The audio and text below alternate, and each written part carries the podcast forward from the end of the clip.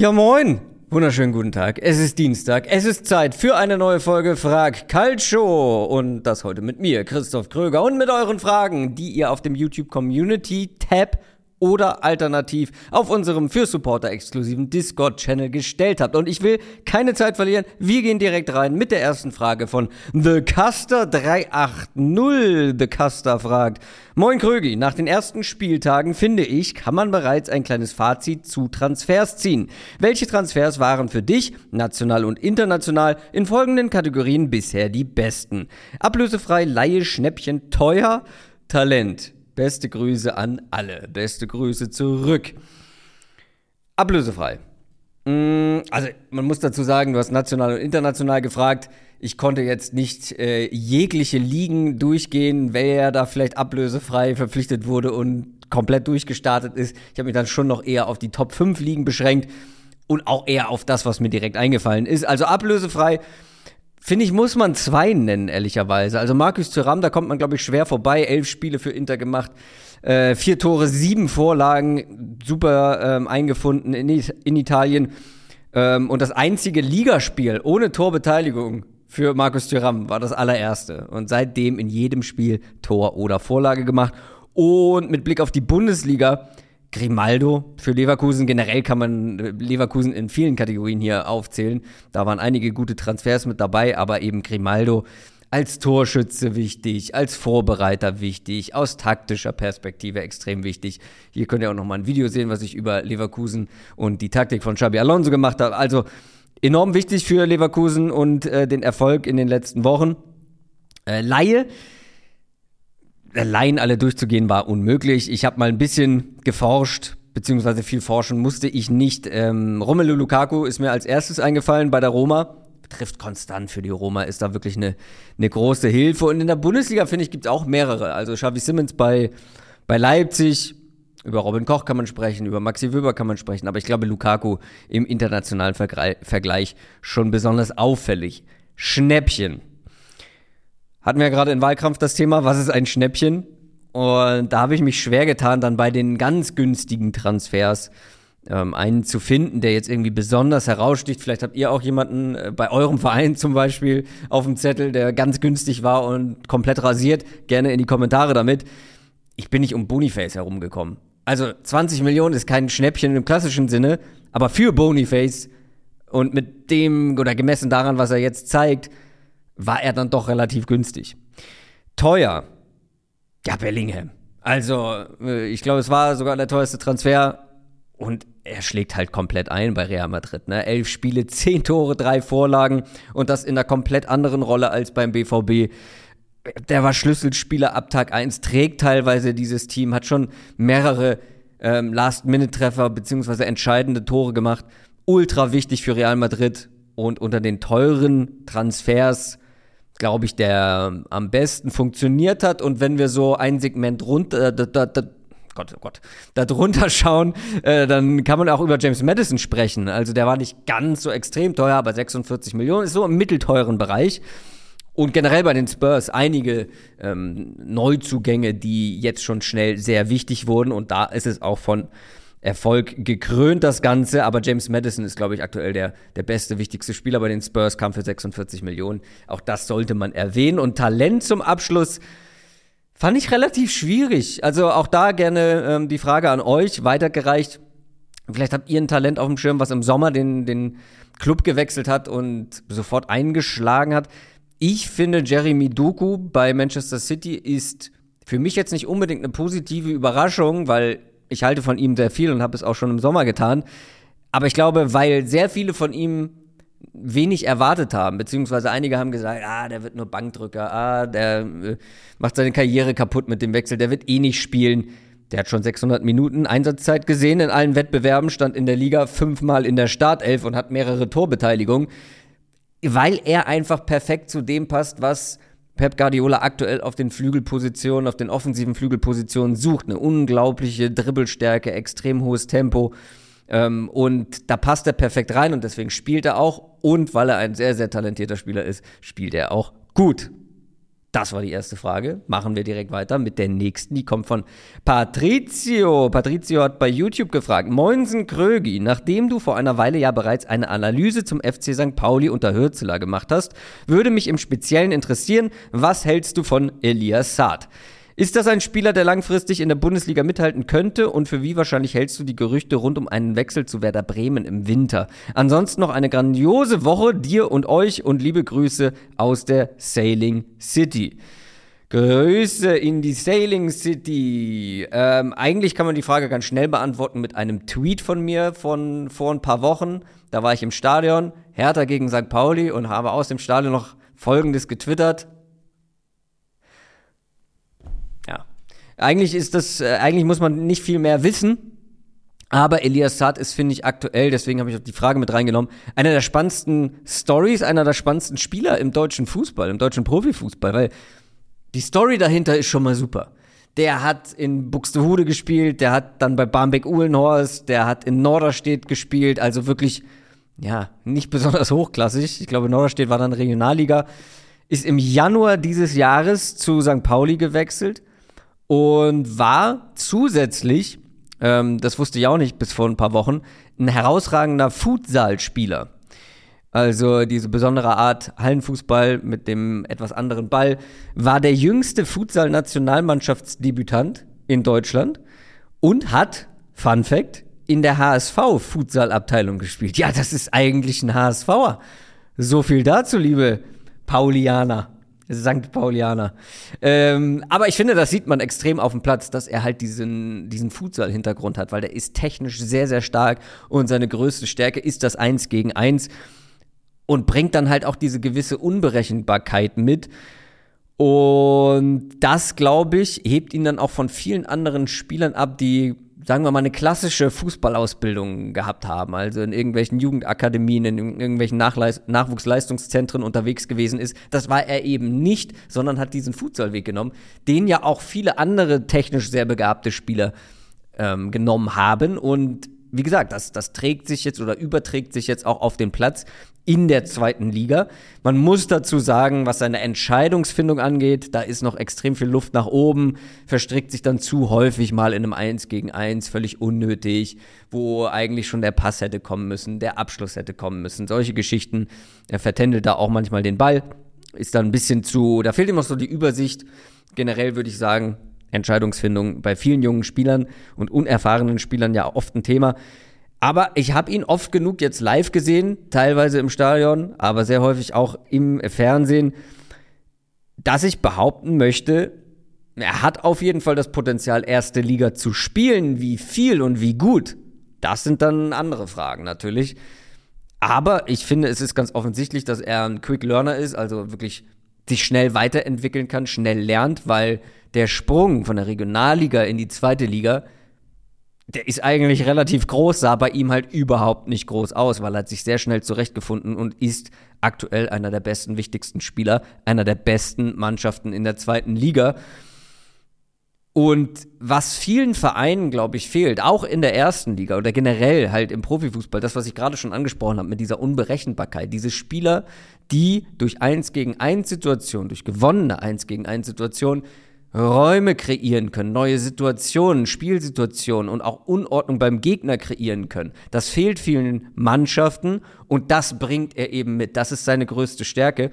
Und diese Art von Spieler ist so mein Gefühl. Wir haben gerade schon kurz über Jeremy Doku gesprochen.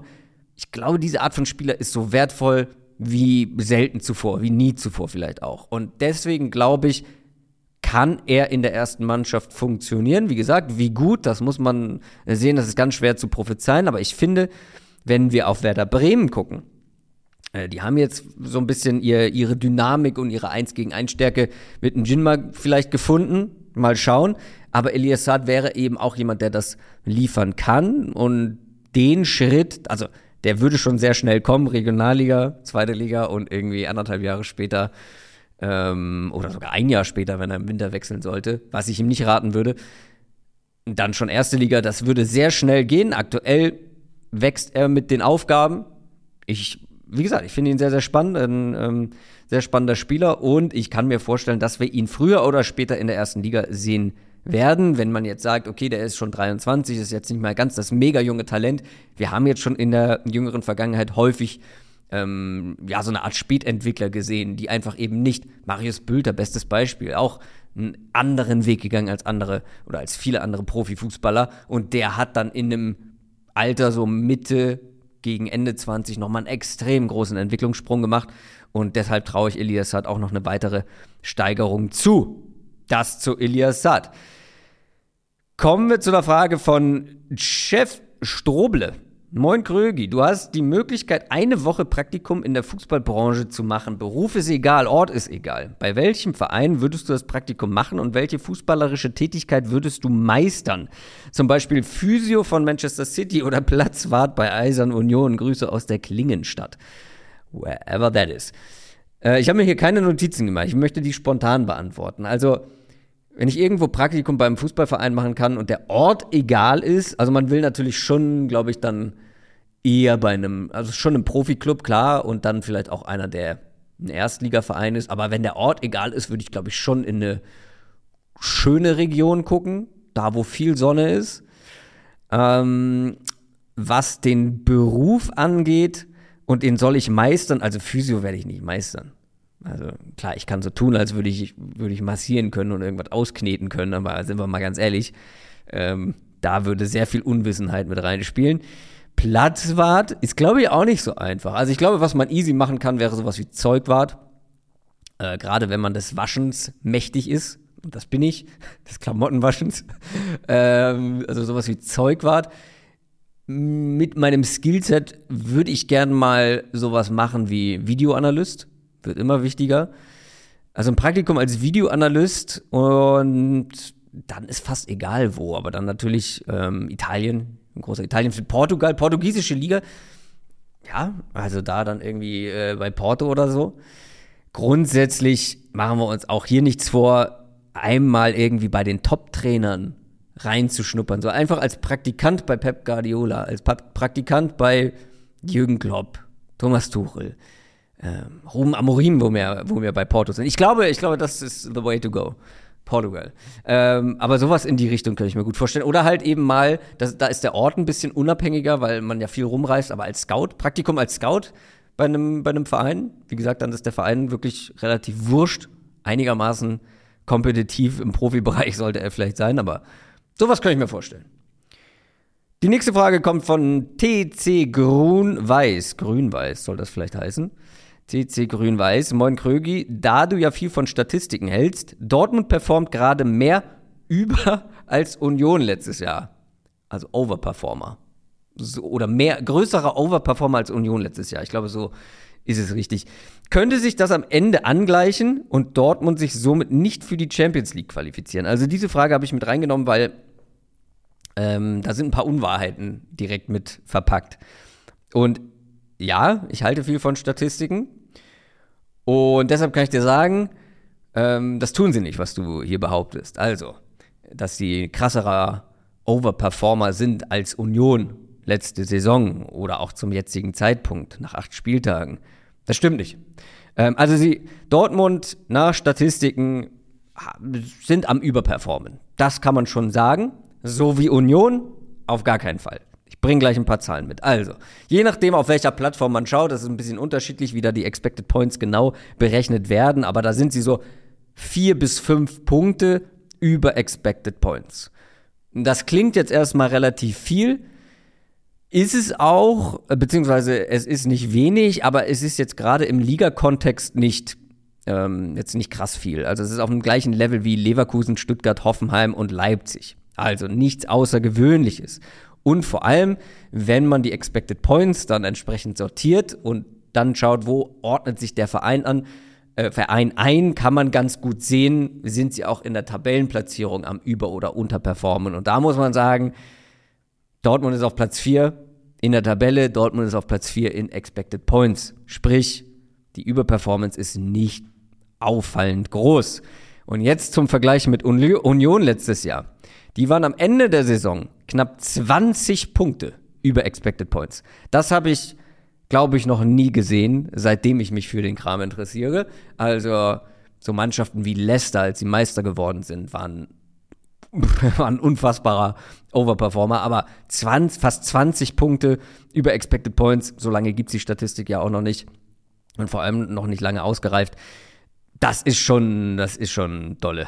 Und Union letzte Saison nach acht Spieltagen war man auch schon fast sieben Punkte drüber. Und kein anderes Team in der Liga über vier. Also da ist auch schon mal ein großer Unterschied zu Dortmund. Ähm, und äh, jetzt kommt der, der beste Vergleich eigentlich. Äh, Union Berlin war nach acht Spieltagen Platz 1 in der Liga, aber nach Expected Points nur auf Platz 12. Bam, das ist eine Schere, die weit auseinander geht, anders als bei Dortmund. Bei Dortmund muss man auch noch hinzufügen, dass sie sogar in Sachen geschossene Tore das einzige Team unter den Top 6 sind, das den eigenen Expected Goals hinterherhinkt, wenn auch nur leicht. Ich finde bei Dortmund, und ich weiß auch, woher die Frage kommt, dass man, dass das Gefühl plus der Eye-Test, wenn man die Spiele sieht, zu dieser Annahme führen kann. Mein Eye-Test plus die Statistiken sagen mir, der BVB steht aktuell ein bisschen besser da, als sie spielen. Ich glaube, da können wir uns alle drauf einigen und ich glaube, da würde auch Edin Terzic zustimmen, der gesagt hat, ja, man spielt nicht sexy, aber erfolgreich. Ähm, und das ist eben auch so. Sie sind jetzt, sie spielen keinen überragenden, überlegenen Fußball, aber haben dafür schon ähm, einige Punkte geholt. Und das ist eine statistische Overperformance, die ich jetzt nicht besorgniserregend finde, wo ich nicht jede Woche sage, okay, das wird sich früher oder später angleichen. Union Berlin hat's fast bis zum Ende halt durchgehalten, diese Overperformance irgendwie ähm, ja, zu, zu wuppen. Jetzt sieht man allerdings, dass auch sowas dann saisonübergreifend nicht auf Dauer sein kann, sein muss. Trotzdem finde ich, kann man beim BVB berechtigte Zweifel haben, dass es genauso weitergeht. Weil, schaut mal auf den Spielplan, also die richtigen, die richtig starken Teams kommen noch. Wenn man auf die bisherigen Spiele schaut, ist Hoffenheim das einzige Team, gegen das, das, äh, gegen das der BVB bisher gespielt hat, die jetzt nach acht Spieltagen noch unter den Top 6 sind. Da haben sie gewonnen, auswärts, ja, okay. Aber jetzt kommen ähm, erstmal die Eintracht, dann aber die Bayern, es kommt Stuttgart, es kommt Leverkusen und es kommt Leipzig. Und dann sind wir im Mitte Dezember. Ich würde behaupten, wenn Dortmund spielerisch nicht besser wird, weiß ich nicht, ob wir sie Mitte Dezember immer noch auf Platz 4 sehen werden. Und sie müssen sich, glaube ich, spielerisch ein bisschen steigern, um auch eben gegen diese aktuell sehr starken Teams ähnlich gut zu punkten, wie sie es bisher gemacht haben. Deswegen, also die statistische Overperformance ist nicht so krass, aber Dortmund steht etwas besser da, als sie aktuell spielen. Ich glaube, so kann man es zusammenfassen. Nächste Frage kommt von unserem Discord-Channel, kommt von Goody. Moin Krögi, woher stammt dieses Narrativ, dass jeder Spieler mit, Defen mit defensiv arbeiten muss? Für mich gilt dies aber nicht, wenn du Superstar-Kaliber hast, wie Prime Cristiano, Neymar, Messi. Solche Spieler produzieren verrückte Zahlen wie 80 plus Scorer in einer Saison. Liegt dann eher nicht der Fehler beim Trainer, dass er solche Spieler nicht in sein Team integriert bekommt, als am Spieler, dass er defensiv faul ist. Lieber Gudi, ich würde dir Satzzeichen sehr ans Herz legen wollen. Es ist deutlich leichter zu verstehen, was du fragen möchtest. Aber ich habe es verstanden. Da muss ich, also, das hängt mit der taktischen Entwicklung im Fußball zusammen. Da gehen wir gleich nochmal drauf ein. Erstmal zu den dreien, die du hier genannt hast. Bei diesen drei, bei Cristiano Ronaldo, Neymar und Messi, wurde doch da erst sehr spät in ihrer Karriere darüber gesprochen, dass es ein Problem ist. Das wird natürlich erst zum Problem, wenn sie eben nicht mehr diese wie du es genannt hast, 80 plus Scorer in der Saison machen. Wenn die Teams eben nicht mehr erfolgreich sind, dann wird es zum Problem, dass diese Starspieler halt in der Arbeit gegen den Ball vielleicht etwas faul sind. Wie gesagt, das Problem kommt erst auf, wenn die Mannschaft, in der sie spielen, nicht mehr erfolgreich ist. Bei Cristiano zum Beispiel bei United dann der Fall gewesen. Da hat er halt eben nicht mehr diese Scorerzahlen geliefert war selber ein bisschen faul in der Arbeit gegen den Ball, dann unter einem Trainer unter anderem mit Rangnick, der halt sehr viel Wert darauf legt, der auch früh anlaufen will, wo du einfach intensiv gegen den Ball arbeiten musst. Und bei Messi und Neymar, finde ich, war es ja erst ein Problem, als sie mit Mbappé gespielt haben.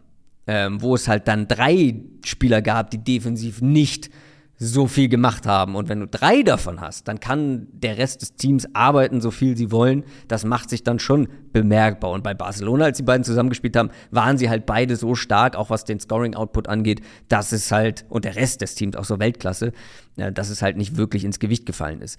Fußball wird halt anders gespielt als früher und deswegen ist es auch immer wichtiger, dass alle elf Spieler, beziehungsweise zehn Spieler, den Torwart wollen wir mal ein bisschen rausnehmen, aber dass alle zehn Feldspieler gegen den Ball arbeiten. Früher gab es vor allem eine klarere Aufteilung zwischen, das sind die Offensivspieler, die sind fürs Tore schießen da, das sind die Defensivspieler, die sollen die Tore verhindern. Heute ist gefühlt sind gefühlt alle alles. Früher gab es keine Innenverteidiger, die irgendwie die wichtigsten oder mit die wichtigsten Spieler im Spielaufbau waren. Früher ähm, mussten Stürmer generell einfach nicht, ähm, waren nicht fürs Gegenpressing, fürs Angriffspressing, fürs Ballerobern zuständig. Generell früher gab es halt viel weniger Angriffspressing, da wurde nicht so hoch zugestellt.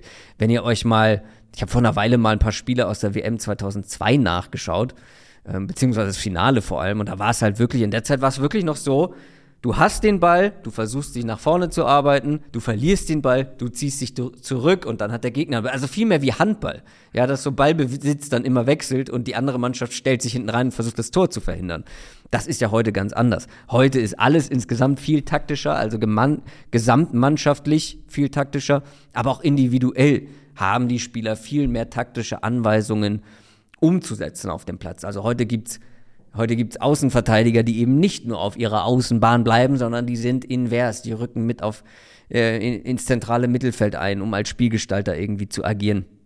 Äh, du hast Innenverteidiger, die zu Sechsern werden, du hast Stürmer, die sich tief fallen lassen, um sich in den Spielaufbau mit ein, einzubinden. Also sowas gab es ja früher überhaupt nicht. Alles ist viel flexibler, weniger statisch geworden und letztendlich, um jetzt mal die Brücke wieder zur Frage zu schlagen, letztendlich geht es darum, ähm, es geht um Räume und es geht um Zeit.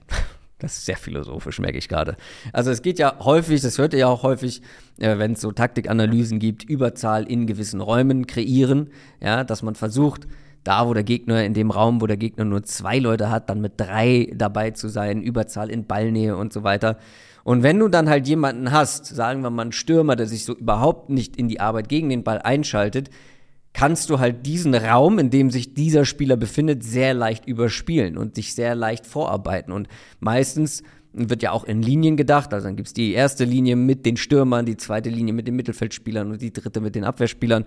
Und du versuchst als Team durch diese Linien zu kommen. Und wenn eine Linie halt super leicht zu überspielen ist, dann hast du, beziehungsweise dann gibst du deinem Gegner einen großen Vorteil in der heutigen Zeit im modernen Fußball. Und was ich mit Zeit meine, ist, je länger ein heutiger Profifußballer Zeit am Ball hat, desto eher wird er damit gute Dinge machen. Also desto eher wird er zum Beispiel, sagen wir mal ein Innenverteidiger, wenn du dem extrem viel Zeit am Ball gibst und das ein guter, spieleröffnender Mittel, äh, Innenverteidiger ist, ähm, je länger der Zeit am Ball hat und gucken kann und keinen Druck bekommt, desto eher wird er einen guten Pass spielen. Desto eher kann er vielleicht auch einen Pass durch diese Reihen spielen, einen vertikalen Pass. Und wenn es da keinen Stürmer gibt, der mal ein bisschen Druck kreiert, egal wo, es gibt ja, es gibt ja welche, die gehen früh drauf, da ist es noch wichtiger, dass die Offensiven ähm, eine hohe Intensität gegen den Ball mitbringen. Es gibt aber auch die, die eher so im Midblock spielen oder sich tief hinten reinstellen, da ist es nicht ganz so wichtig. Ähm, aber auch da müssen die Spieler Druck machen. Ähm, und je fauler sie sind, desto, je mehr faul sie sind, desto größer ist das Problem, beziehungsweise desto mehr Zeit hat der Gegner einfach am Ball. Und wenn es dann ein bis drei Stürmer gibt, die gar nichts gegen den Ball machen, dann wird vor allem der Weg zum Tor immer sehr weit sein, wenn dann erst die Verteidiger oder so die Bälle erobern. Ich hoffe, das war verständlich. Wir machen weiter mit einer Frage von P. Punkt, Punkt, Punkt. P hat bei Discord gefragt. Gude mit Marc Guyu hat am Sonntag mal wieder ein neues La Masia-Talent sein Profidebüt gegeben und das sogar mit einem Tor nach 23 Sekunden Einsatzzeit. Er ist einer von vielen U18-Talenten aus der eigenen Jugend des FC Barcelona, die nicht einfach nur mit im Kader sind, sondern auch durch unglaubliches Spielverständnis zum Spiel beitragen siehe Lamin Yamal und auch Fermin Lopez. Sollte dieser Weg von Xavi bei Barca ein Vorbild für andere Vereine wie zum Beispiel dem FC Bayern sein, die mit der Kaderbreite zu kämpfen haben, einfach mal die jungen Wilden ins kalte Wasser werfen. Viele Grüße aus der Eulenstadt. Also die Story ist schon geil von Marc Guyu. 17 Jahre alt, kommt rein, wird eingewechselt, äh, Debüt, erste Aktion, Tor geschossen, entscheidendes Tor geschossen, vor allem auch gegen Bilbao. Barca hat, wie du angesprochen hast, aktuell wieder viele gute äh, Eigengewächse. Fermin Lopez hast du genannt, Lamin Yamal, äh, Balde natürlich auch. Gavi schon gefühlt ein alter Hund, aber auch erst 19 Jahre alt. Zeigt, aha, La Masia scheint eine gute Ausbildungsstätte zu sein. No surprise. Das Überraschende ist halt jetzt, dass sie halt jahrelang nicht so viele Talente in die erste Mannschaft bekommen haben. Und da kommen wir auch zu so einem kleinen na, ich will es nicht Trugschluss nennen, weil die Talente sind ja gut. Ähm, sie spielen ja dann auch in der ersten Mannschaft und, und behaupten sich ja auch. Aber ich glaube, La Masia war immer so gut. Auch die letzten Jahre. Aber die letzten Jahre war es so, dass Barcelona halt für sehr viel Geld sehr viele teure Spieler gekauft haben und dann natürlich die Durchlässigkeit in die erste Mannschaft nicht ansatzweise so leicht war. Natürlich können wir das jetzt abfallen und sagen, ah, guck mal, La Masia und Barcelona und die ganzen jungen Spieler. Ja, das ist ja auch gut. Aber ich würde behaupten, dass sie das gerne anders machen wollen würden, weil sie müssen es so machen. Weil guckt mal auf den Kader, guckt mal auf die Verletzungssorgen, die Barca auch hat, die eh schon ja keinen tiefen Kader haben.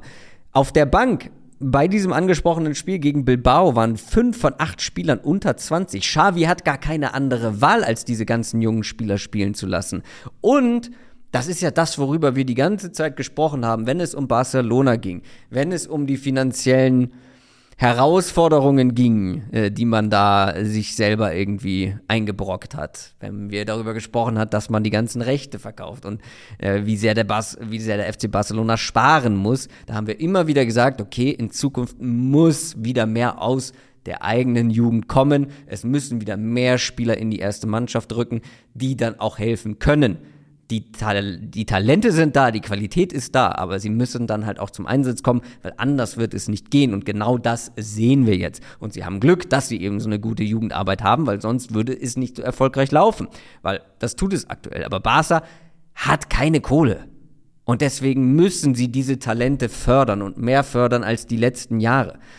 Machen wir uns nichts vor. Wenn Barcelona könnte, würden ihnen auch pro Jahr so ein, zwei La Masia-Spieler reichen, die dann in die erste Mannschaft durchbrechen.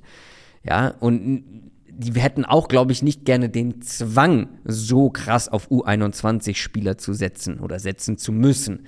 Wie gesagt, fünf von acht Spielern auf der Bank unter 20. Ich glaube nicht, dass das etwas ist, was sie, was sie unbedingt genauso wollen. Ähm, gegen Bilbao der Altersschnitt der Offensive, also Mittelstürmer, Flügelstürmer und vor allem die auch auf der Bank noch mit dabei waren. Schnitt, Altersschnitt der Offensive bei Barcelona am letzten Spieltag 19,5. Da kann mir keiner erzählen, dass das, das ist ja auch nicht, das ist ja auch nicht optimal. Klar, wenn es funktioniert und man Spiele gewinnt, okay. Da kommen wir aber gleich nochmal drauf. Ähm, aber ich glaube schon, dass eine gewisse Altersvarianz auch in der Offensive dann, klar, da gibt es ein paar, die verletzt sind. Lewandowski kommt dann irgendwann zurück und so weiter. Ähm, und es funktioniert gut, sie sind aktuell ungeschlagen, ja, aber junge Spieler sind in der Regel etwas inkonstanter, wenn man auf eine ganze Saison schaut. Und vor allem bin ich gespannt, wie es dann aussieht, wenn man gegen die ganz großen, gegen die ganz schweren Gegner ran muss. Also Real Madrid jetzt am Wochenende. Real Madrid ist auch gut in Form. Äh, und dann natürlich Champions League nach der Gruppenphase. Sie haben eine relativ leichte Gruppe erwischt. Aber wenn es dann in den K.O.-Bereich geht, in die K.O.-Phase geht, da bin ich dann gespannt, ob das halt so funktioniert. Man kann nur hoffen aus Barcelona Sicht, dass dann halt ein paar der älteren Spieler, die aktuell verletzt sind, zurückkommen. Und deswegen, ich holte weit aus, weil natürlich, wie gesagt, das ist alles schön und gut, aber die Frage, sollte dieser Weg von Xavi bei Barca ein Vorbild für andere Vereine, wie zum Beispiel dem FC Bayern sein? Also deshalb habe ich es halt so auch erzählt, das ist nicht ganz freiwillig geschehen diesen Weg einzuschlagen. Der Weg ist gut, das ist auch der, genau der richtige Weg, den hätten sie auch schon früher etwas äh, gemäßigter vielleicht einschlagen sollen. Jetzt müssen sie es halt machen auf Zwang und deshalb ist es auch so extrem. Das ist ein nachhaltiger Weg, das ist ein Weg, mit dem du dich auch finanziell eben so ein bisschen konsolidieren kannst als, als Club. Aber andere Top-Clubs haben eben das Geld für Top-Transfers, das Barcelona momentan nicht, nicht hat. Da ist die Not nicht so groß. Und du brauchst eben eine absolute Top-Jugendarbeit, um diesen Weg auch auf dem Niveau so gehen zu können, damit es so funktioniert. Und das haben wirklich die wenigsten. Natürlich kann man sagen, ja, der FC Bayern sollte auch eine äh, so gute Jugendarbeit haben wie La Masia, weil dann würde es anders aussehen und dann hätten sie vielleicht kein Problem mit der Kadertiefe. Aber das ist ja also, jeder Verein wünscht sich das wahrscheinlich, aber das ist ja etwas, was über Jahrzehnte sich entwickelt hat. Ähm, und der FC Bayern, das soll jetzt nicht heißen, dass die eine schlechte Jugendarbeit hat. Aber der Bayern-Kader ist halt auch nur dünn auf bestimmten Positionen. Und dann brauchst du wiederum das Glück, dass in der Jugend einzelne Spieler sind, die das Potenzial haben, die Qualität haben, in der ersten Mannschaft aushelfen zu können, die auch ausgerechnet auf diesen Positionen dann unterwegs sind, zu Hause sind. Das kommt halt auch nicht immer äh, so passend vor. Und auch da funktioniert es ja aktuell ganz gut äh, bei den Bayern. Es ist ja nicht so, dass sie jedes Spiel verlieren und man sagt, ja, wieso schmeißen die niemanden von den Jungen rein? Aber auch da muss man gucken, haben sie denn überhaupt die Spieler? Also ein Buchmann war jetzt verletzt, der würde helfen in der Innenverteidigung, soll ein großes Talent sein. Kretzig wurde schon getestet, Pavlovic ähm, saß jetzt am Wochenende auch auf der Bank. Aber wie gesagt, solange es funktioniert, ist man halt auch nicht unbedingt so gezwungen, das zu tun. Und noch haben die Bayern eben genug Spieler, um, um elf gute Leute auf dem Platz zu haben. Und oder sagen wir mal elf erfahrene Leute auf dem Platz zu haben. Bei Barcelona sieht das aktuell anders aus. Und zu äh, Guyo, den habe ich jetzt noch gar nicht erwähnt, ne? Nicht wirklich. Ähm, ich finde es halt bei ihm so spannend, weil er mal ein ganz anderer Spielertyp ist, ähm, aus, der aus ähm, der Jugendabteilung vom, vom FC Barcelona kommt, weil er ist anders. Er ist mal kein zentraler Mittelfeldspieler. Er ist mal kein Querliga-Flügelstürmer. Er ist ein 1,87 großer Mittelstürmer, der schnell ist, der offensichtlich ein gutes Gespür für Räume hat. Ich habe mir ein bisschen was angeguckt. Technisch ist er stark. Keine Überraschung, wenn man in La Masia unterwegs war. Ist abschlussstark, beidfüßig. Also ist man ein anderer Spieler. Ich bin gespannt, wie es mit ihm weitergeht. Aber ich glaube, äh, bei Barcelona ist, kann man sehr, sehr glücklich sein, dass man eben diese Jugendarbeit hat, weil sonst würde es ganz schön düster aussehen mit den finanziellen Voraussetzungen, die man da aktuell hat. Kommen wir nochmal zu ein paar kleineren Spaßfragen zum Schluss. Ähm, zum Beispiel eine von Deni. Deni hat bei, hatten wir Deni nicht schon mal? Nee, ne? Äh, Deni hat bei Discord gefragt, Moin Krügi, ich weiß, dass du ein riesen FM-Fan bist. Glaube ich, fehlt hier.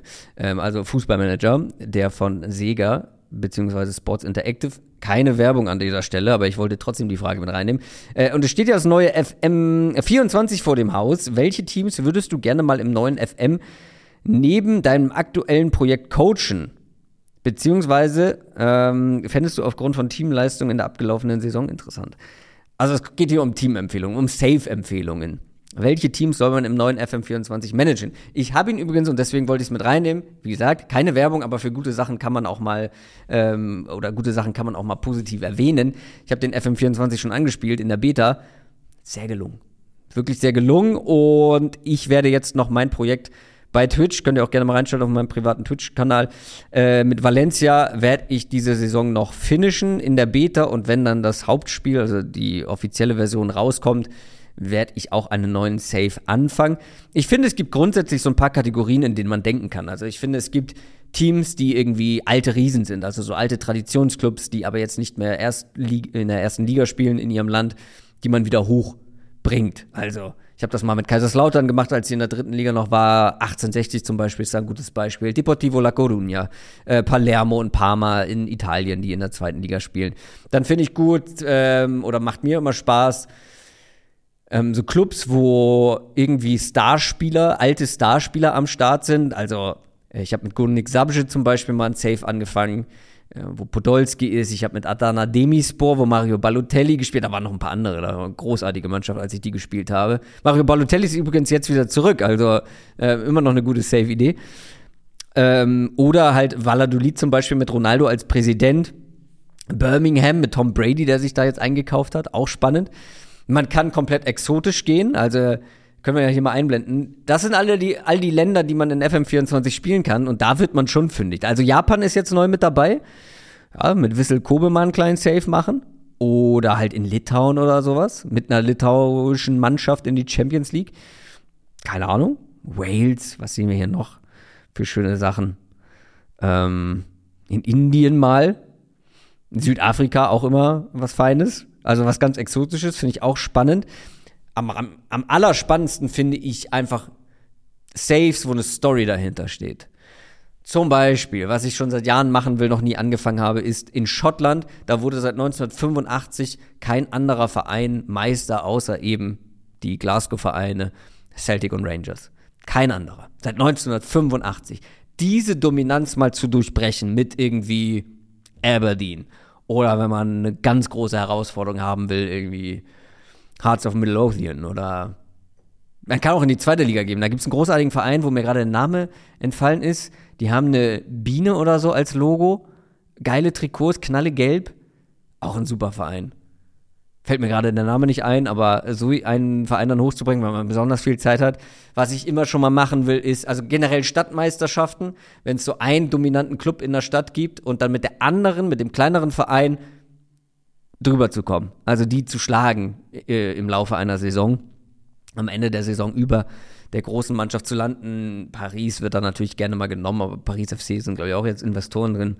Äh, ist ein bisschen, ja, A, nicht cool. Zweitens, eine kleinere Herausforderung, weil man keine Geldsorgen hat. Boa Vista Porto möchte ich äh, schon seit einiger Zeit machen. Den großen FC Porto vom Thron stoßen. Boa Vista war mal eine große Mannschaft in Portugal. Oder dann halt auch so schöne, richtig schwierige Herausforderungen ähm, wie Luton in der Premier League halten. Also mit dem Budget, mit der Spielerqualität, das ist eine gute Herausforderung. Und letzte Empfehlung, Klassiker, Journeyman. Vielleicht sogar, wer es besonders schwierig mag, einfach wirklich arbeitslos starten, das erste Angebot annehmen oder das beste Angebot annehmen, was man irgendwie bekommt und sich dann hocharbeiten.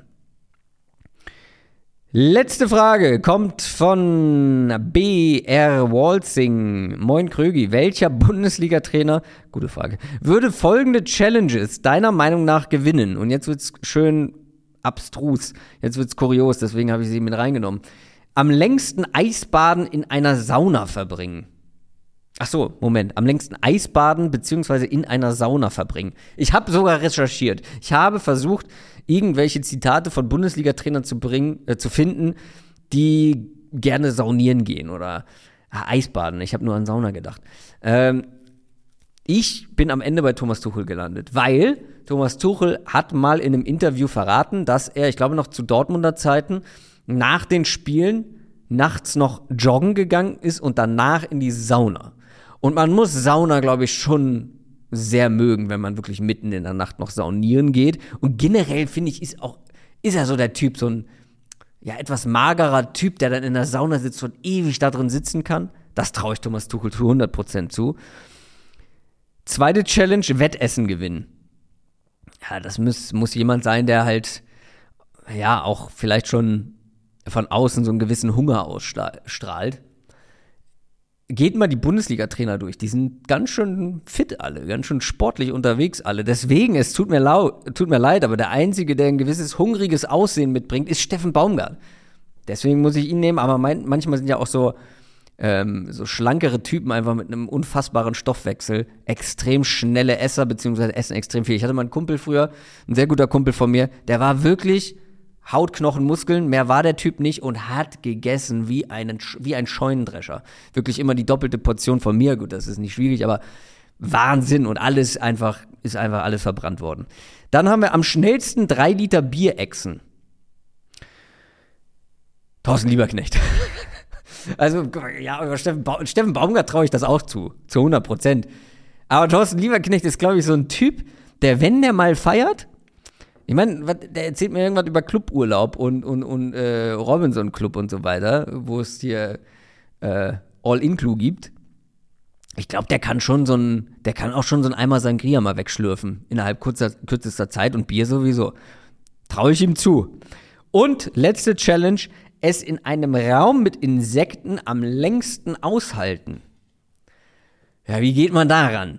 Also, der erste FC Köln hat wohl ein eigenes Bienenvolk, habe ich gesehen oder zumindest hatten sie mal eins, warum auch immer. Ähm, der Handball-Bundestrainer Gislason ist wohl selber Imker, beziehungsweise ist sein Hobby, habe ich äh, gesehen. Es muss entweder jemanden sein, der zu cool ist, um sich irgendwas anmerken zu lassen, dass ihn jetzt Insekten stören, die auf ihm rumkrabbeln. Thomas Letsch zum Beispiel traue ich das zu, so einfach viel zu cool zu sein. Der sitzt dann da, wenn der Vogelspinn krabbelt auf ihm rum und irgendwelche Heuschrecken, äh, Kakerlaken, stört ihn nichts, zu cool. Oder jemand, der besonders ruhig ist, der eine unfassbare Ruhe ausstrahlt, den nichts aus der Ruhe bringen kann. Und ich glaube, Urs Fischer in einem Raum voll Insekten, da kennt er nichts. Ich lasse mich doch nicht stören von hier einer Spinne. Ich kann keinen Schwe äh, kein Schweizer äh, Akzent machen, aber so ungefähr stelle ich mir das vor. Komplette Entspanntheit. Ne, der krabbelt. Na, ähm, lassen wir das. Das war auf jeden Fall Frakalsche für diese Woche. Schöne Fragen wieder mit dabei gewesen und ich wünsche euch eine schöne Woche. Ich wünsche euch einen schönen Restdienstag. Wir sehen uns im nächsten Video. Macht's gut. Tschüss.